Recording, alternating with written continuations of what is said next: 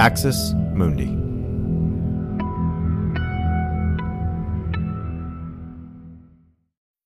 Sign up to The Economist for in depth curated expert analysis of world events and topics ranging from business and culture to science and technology. You'll get the weekly digital edition, online only articles, curated newsletters on politics, the markets, science, culture, and China, and full access to The Economist Podcast Plus. The Economist is independent journalism for independent thinking. Go to economist.com and get your first month free. You're listening to an Irreverent podcast. Visit irreverent.fm for more content from our amazing lineup of creators.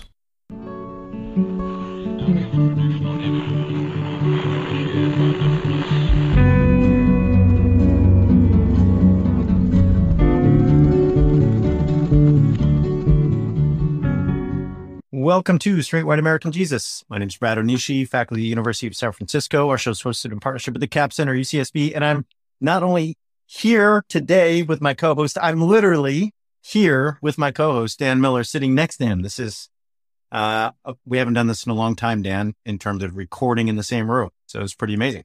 Yeah, so it's the first time in like what I don't know, two or three years probably, and uh, also no masks, which is this kind of exciting. So yeah, Brad is has made it to the the balmy Northwest where uh, it's I hear a little bit cooler in California. It's it's like sixty degrees, and, and Brad right now is wearing a a puffer jacket and like a hat uh, in my house. So yeah, it's not quite that bad. Well, you said Northwest, like you still live in Seattle. Oh, I did say Northwest. All right.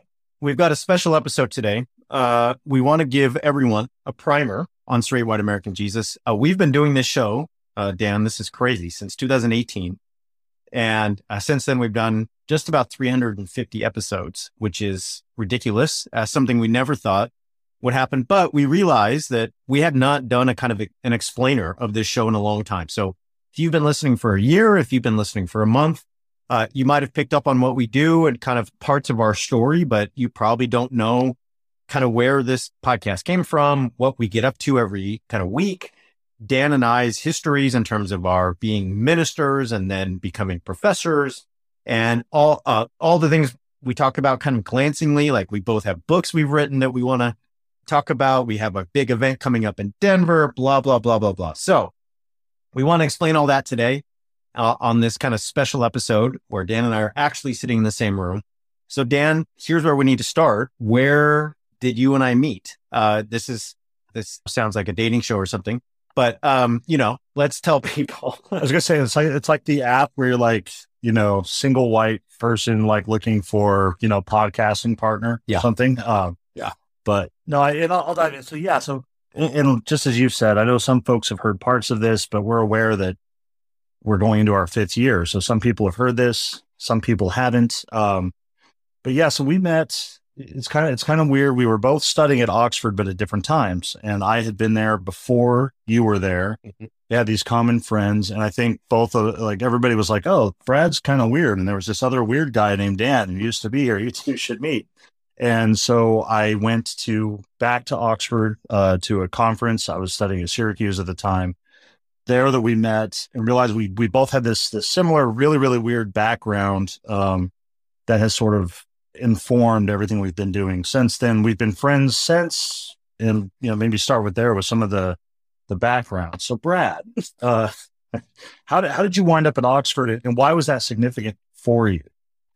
So I think the thing that you and I share is that we were, I, I actually think we have some similar, some real similarities in our background. So one of them is, um, both of us were at Oxford to do master's degrees, but neither of us came from families that were, uh, kind of like well tread in elite higher education. Yeah, Right. acad- they're not academic families. There are a lot of people in academia whose parents and grandparents, like they're generations of college professors, and that was not either one of us. So, you know, I, I know I didn't always feel like I fit in there. Um, I was a big learning curve. Like I had to figure out how to like, you know, wear dress clothes all the time and, you know, eat fancy food. And, you know, people would ask me if I wanted a glass of wine and I would just sort of pretend I knew like, oh yeah, of course I do this all the time. No problem.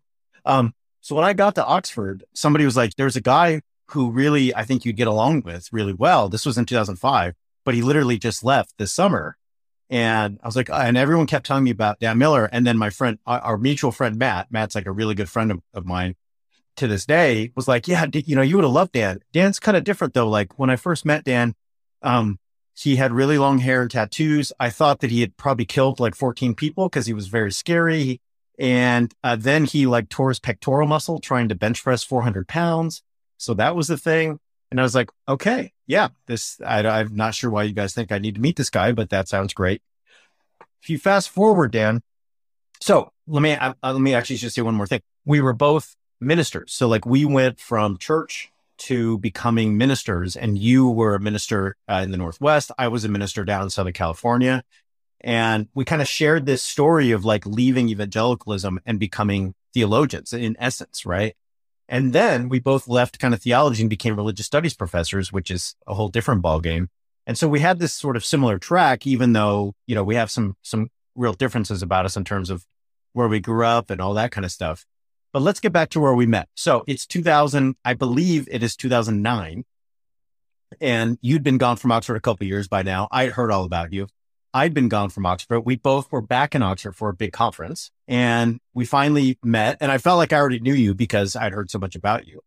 We go to this very fancy conference at a very fancy Oxford college, the kind of place that feels like Hogwarts. We kind of hung out the whole time.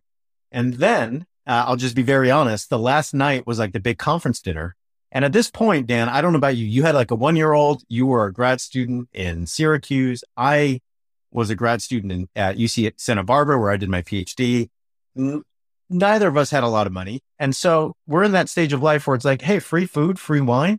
Uh, I'll take all of that. I'll put some in my bag, take it home. And we ended up like sitting at the end of this table at an Oxford college at night at this conference dinner. And there was a whole decanter of port in front of us. And like when you have no money and you know, you've traveled 6,000 miles to get to a conference, you're like, well, we might as well drink that. And we did. We did drink. I think we drank.